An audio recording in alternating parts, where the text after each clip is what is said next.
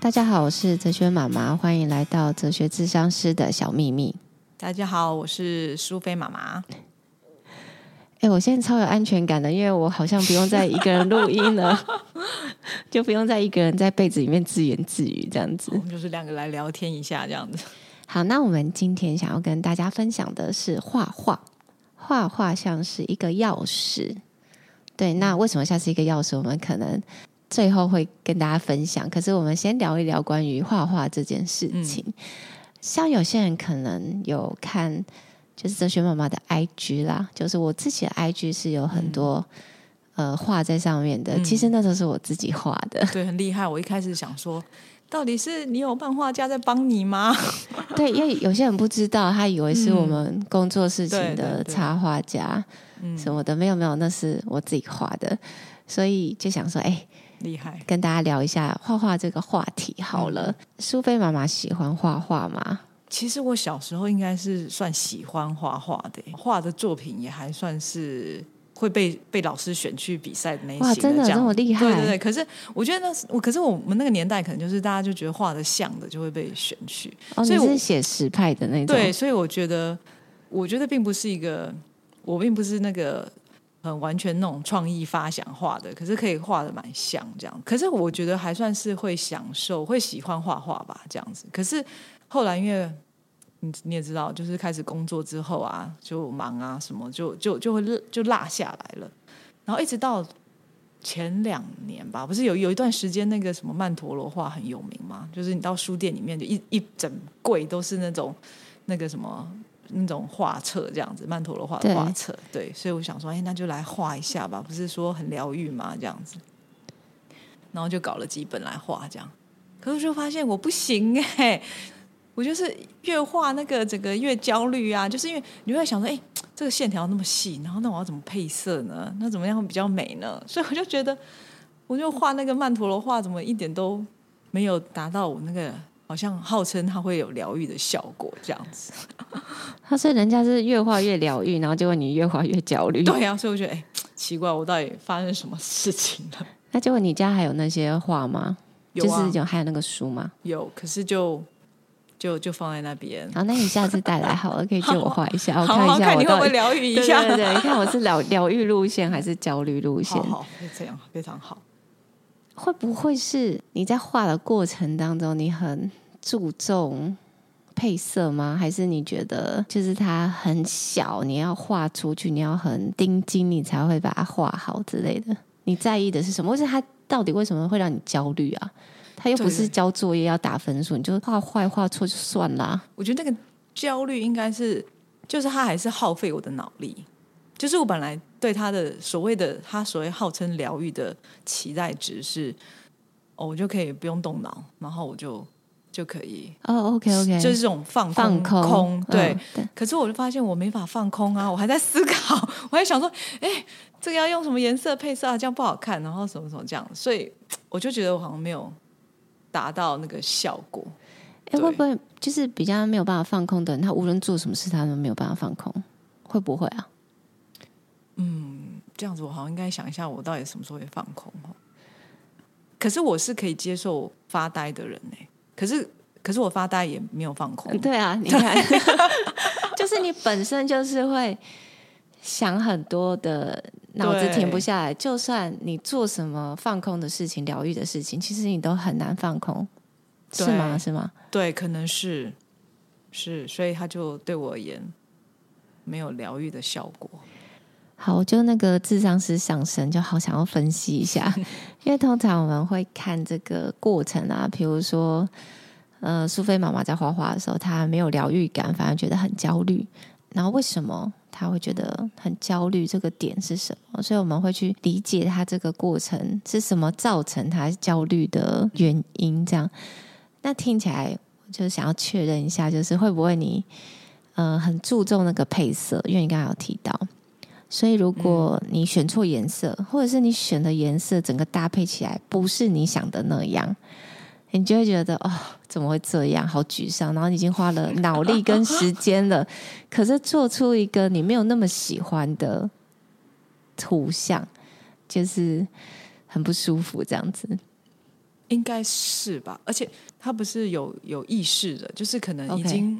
已经就是，嗯、呃，就是我并没有意识说我要配的很好看，可是这已经是一个好像自然而然，你你你的你的个性还是什么，你就会这样要求没错？没错，对，所以你在画的过程，其实你的点是在配色，而不是在疗愈啊！你已经没有在放松了。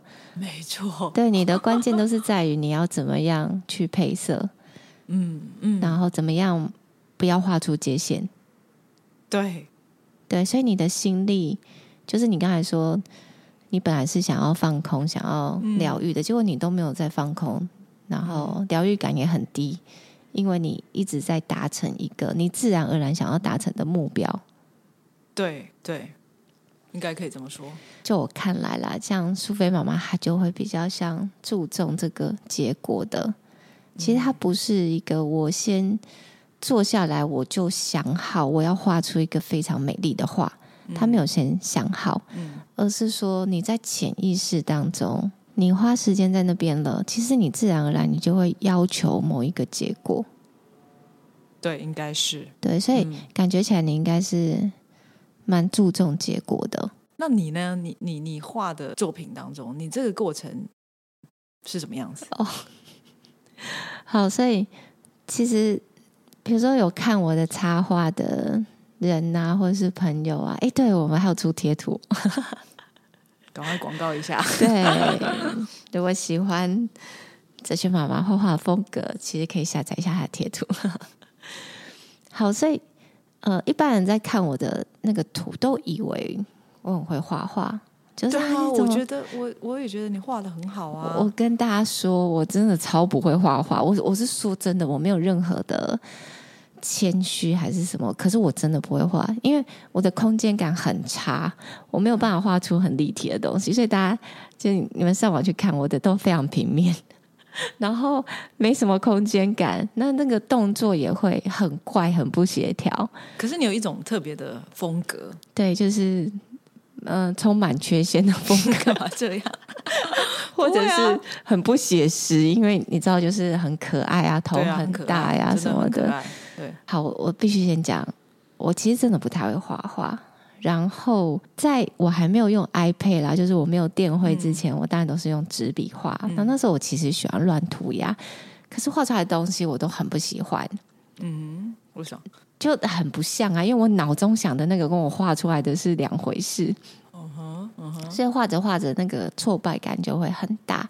嗯、那我可能会难得画出一个，哎，我觉得我蛮喜欢的东西，可是那个非常非常的少。所以在呃，我用 iPad 之前，就是电绘之前，我有尝试一些就是小涂鸦干嘛的，但是都没有任何成果可言呐、啊。然后。我也没有一个自己喜欢的画册，然后都是画自己，因为就是惨不忍睹啊！因为我自己看了就是觉得很不喜欢，所以你就没有把它留下来。嗯，稍微留下来，但是就是散落在各处，我没有收集我自己的画。Uh. 我真正开始能够持续画画，其实是因为电绘的关系，uh. 因为呃，它的挫折感超低的。如果我在纸本上画错，我可能要换一张。我可能要擦掉，嗯、我可能什么什么。可是如果我在 iPad 上画，只要有任何一个线条的一个角度我不喜欢，你知道，我就点两下，哦、然后它就上一步，它就是一张白纸了。所以，呃，我觉得在某种程度上，我应该也有那种小小的完美主义。嗯，当一个线条我不喜欢的时候，我一定要画到我喜欢的那个样子。它不一定要很直很完美，嗯、但是是。要我喜欢的，所以我觉得我能够持续，完全是因为电绘的关系。我可以很快的去修正它，然后再加上我必须承认，我就是一个不会画画的人啊，所以我没有办法，呃，花很多时间跟耐心去，比如说调一个水彩的颜色，调一个笔触，然后在各种尝试当中去找到你很喜欢的那个风格。可是因为用那个电绘，它有一大堆画笔，你知道意思吗？对，它有颜色有什么，全部都帮你配好。你有很多触感的是对你有很多画板，然后你有很多画笔、铅笔、嗯、各种色彩油画。那我觉得我是一个很爱尝试的人，所以我一开始就会在电绘上尝试各种的笔刷，嗯，尝试各种的笔触。然后当我失败了。我再也不用看到他，因为我就是删掉，你知道我意思吗？他不会留下那种画的很丑的那个东西。然后，好，第一个因为电绘，所以省去了我很多呃尝试的时间。嗯哼。第二个，我不用看到我画的很丑的话，我就直接把它删掉。嗯，它的确是增进了我可以持续画下去的动力，因为我觉得最关键、最关键就是它挫折感。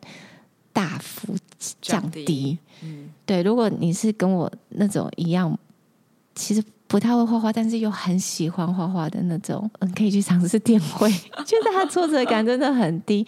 那当然我，我我也很喜欢那种纸本的，我真的超羡慕有人可以直接在纸上，然后画出很很有温度的作品。那当然，我也希望有一天我可以，你知道，回到纸本上。可是我觉得这是我一个开始啊。我之所以能够画画。是因为电绘，老实说，所以其实也可以这么理解，就是那个结果的产出对你其实也还是很重要，对，对不对？对对，就好像我抗压性很低，嗯、没有办法，不会，这很重要，历经挫折，这很重要。本来就是要，其实对啊，就是看到成果还是蛮重要的一件事情。对，其实我觉得，呃，聊到画画这件事情，我觉得。画出来的东西在于其次，可是我觉得画画真的可以透露出一些讯息。嗯哼，譬如说，呃，像我们两个好了，好像是不是都蛮重视结果的？果对，没错，对，就是我们好像没办法享受纯粹那个过程。对对对，你花了两个小时画画的时间画画，嗯，然后画出一个超丑的东西，对，我觉得我不行。嗯。真的对，可是有些人是 OK 的，他尝试了很多颜色，或者是他这个时间他就非常非常快乐。好像我们并不是这种人。对，你这样讲，其实我我就想到我女儿啊，就是苏菲啊，她她就是一个超爱画画的。我觉得她应该不是为了成果要很完美，因为她就是一个，比如说我们出去玩一整天，回到家之后，她就迫不及待想要去画。她觉得她整天都没有画画很难过。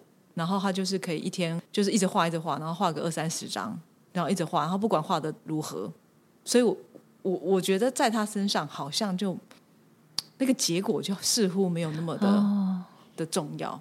对，他不是为了要画出好看的画他才去画画的，而是因为。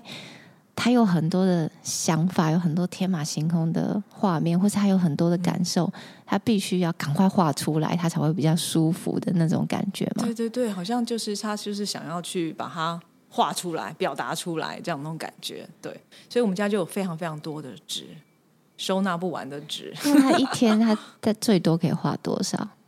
我我觉得就是他灵感来的时候，三十三十几张是不会有太大问题的。对，可是当张三十几张，没有没有，当然那个每一张并不是，比如说，并不是那种完美的，不是上色啊，什么什么那种很很完美的，可能很多都是用线条表达的，或者什么的。对，他就是可以这样一直画，一直画。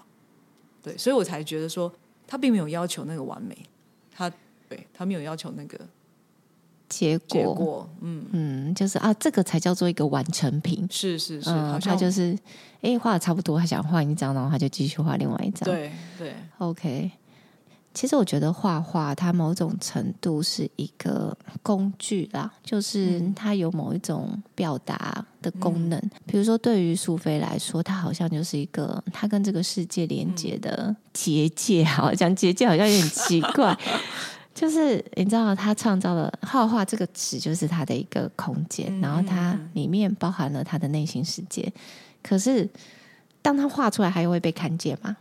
对，对吧？对，他就等于说，他的内心世界被人家看见了。是对。那他这样子的，就很像是一个连接，就是透过画画，嗯，他跟这个世界在连接，然后他跟他以外的人，虽然他没有刻意说我要画给谁看。但是他跟他自己以外的世界，其实有一个共存的感觉，所以我才会讲说结界 这个形容好像、哦、我，我大概了解你的意思。对对对对，他没有刻意去做这件事情，但是他画画，他就产生了一个这样子的空间。那其实我我在职场的时候，我也会就是要求我的个案画画。嗯、那当然，我绝对不是那种艺术治疗师，但是画画对我来说是帮助我去理解他。嗯、有有几种人我会很爱教他画画。一种是小孩，因为他不太会表达，表达他的词汇不够。然后另外一种是过度理性的人，嗯，因为他已经有他那一套了。对对，你知道意思？你就是你怎么问他，或者你怎么跟他聊，他早就把他想好的那一套搬出来给你听。可是我觉得那就会有一个极限在啦。嗯、我当然会想要多知道一些不是他想好的那些东西什么，所以。极度理性的人，我也会请他画画。呃，这个过程其实真的很有趣，就是透过画画，我可以去看到他更多的面相，然后他不是言语的，嗯，跟他有很直接关联。我这样讲好像大家听不太懂，我就举一个例子，嗯，就是我智商的个案有一个小女生，然后她的年纪非常非常的小，她是幼稚园吧，然后但是她在很小的时候，她就。嗯，有被确诊，因为我现在讲确诊，他被确诊过动还是干嘛干嘛的？哦、那因为我们现在就是很重视这件事情，就是早疗嘛，你早发现，你就可以早治疗，什么什么。同时又会很怕，就是被贴上某一些标签。嗯，对，反正他的家长就是确诊之后，然后就带他来咨商。嗯，然后这小女孩就是很早熟。她话很多很多很多，静不下，就会一直讲话，一直讲话。嗯、因为你知道，像呃小女生的言语发展程度跟小男生就不太一样嘛。对，女生通常比较快一点。对，女生会比较快，然后男生就很像小白痴这样。好，那这小女生她就表现出她很有自信，然后。一直跟你讲话，然后她好像懂很多的那个样子，嗯嗯、然后也静不下来。那我们在职场过程会有两个时段，就有一个时段家长是不在的，嗯、然后有一些时段是一起的。这样，嗯、后来我就叫他画画，然后呢，嗯、我就请他画下他的家庭成员以及他最要好的朋友。嗯嗯、然后他就画了他最好的朋友是天上飞的蝴蝶。蝴蝶。就是很高哦，美很美丽，很高，就是而且很大。嗯、然后他自己把自己画成一个小蚯蚓，蚯蚓，蚯蚓，然后是在泥土里，然后被蝴蝶吃掉，吃掉吗？对，然后其实他就有一个非常大的反差嘛，嗯，因为他外显的行为看起来就很像是蝴蝶，嗯，就是到处飞什么什么的。嗯但是在他的内心世界，他觉得自己就是泥土里面的球。就问他说：“为什么？”他说：“因为我很逊，我很弱，然后我朋友很强，或者我朋友很漂亮。”嗯嗯嗯，就是这种东西，其实聊天是聊不出来的，真的，嗯，聊不出来。可是。当他透过一个很直观的画画的时候，嗯嗯、他就是会很直接去表达，嗯，他自己。其实画画我是会运用在智商上面的，嗯、但是呃，我不是那种专业的艺术治疗，可是他的确会提供我非常非常多的资讯跟线索。那其实这些我都是不断的会去跟对方核对，嗯，就是。你在家庭生活中是不是这样？或者是你的经验，你会你是不是有的时候会，呃，不太有自信？是，所以我才会一开始讲，就今天为什么会设这个标题啦？嗯嗯，就是我们一开始不是讲说，画画就像是一把钥匙嘛？嗯嗯，这个是对我个人的诠释啦，因为我觉得它可以打开。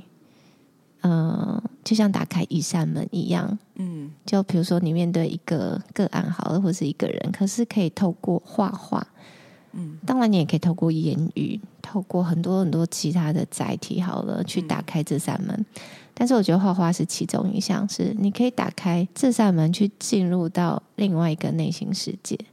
但是同时呢，你也可以透过画画去表达。你的内心世界给别人，嗯，那也是你通往世界的一个钥匙。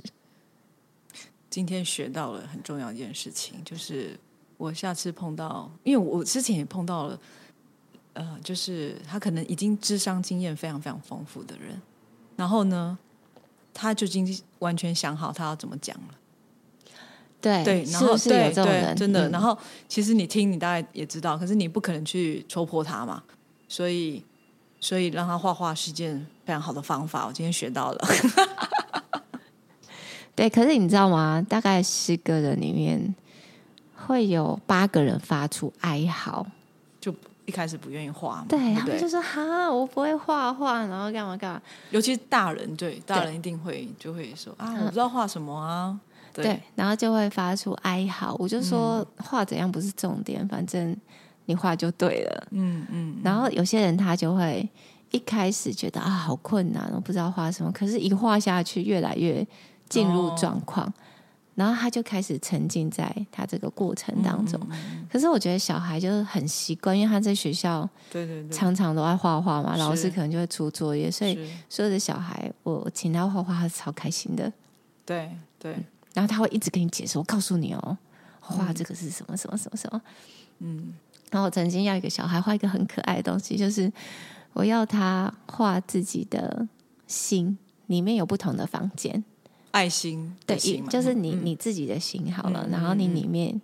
有不同的房间，因为你有不同的感受嘛，嗯，然后你就画出那个比例，嗯，你快乐大概是在哪一区，悲伤你会放在哪一区，嗯、你的不开心是怎么呈现的，嗯、然后他就哇画的津津有味，然后跟你分享，嗯、哦，你看我的内心就是怎样怎样怎样，然后里面包含了很多他的经验，嗯，这个真的很棒哎，就是真的就是这个讲不出来的，对。对，可是画就很。很明确，包括他的什么东西的占比多少？没错，我们就会去建立一个交集。嗯、如果我单纯问他说：“请告诉我你内心世界快乐的百分比。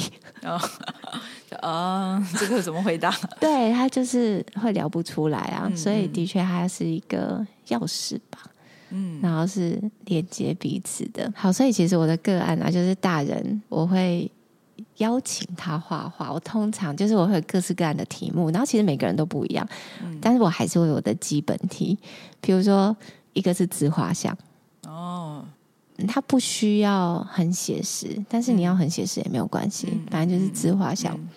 然后另外一个就是我会请他们在同一个画纸上画出你的过去、现在跟未来，嗯嗯嗯，你会怎么表达？嗯、因为毕竟。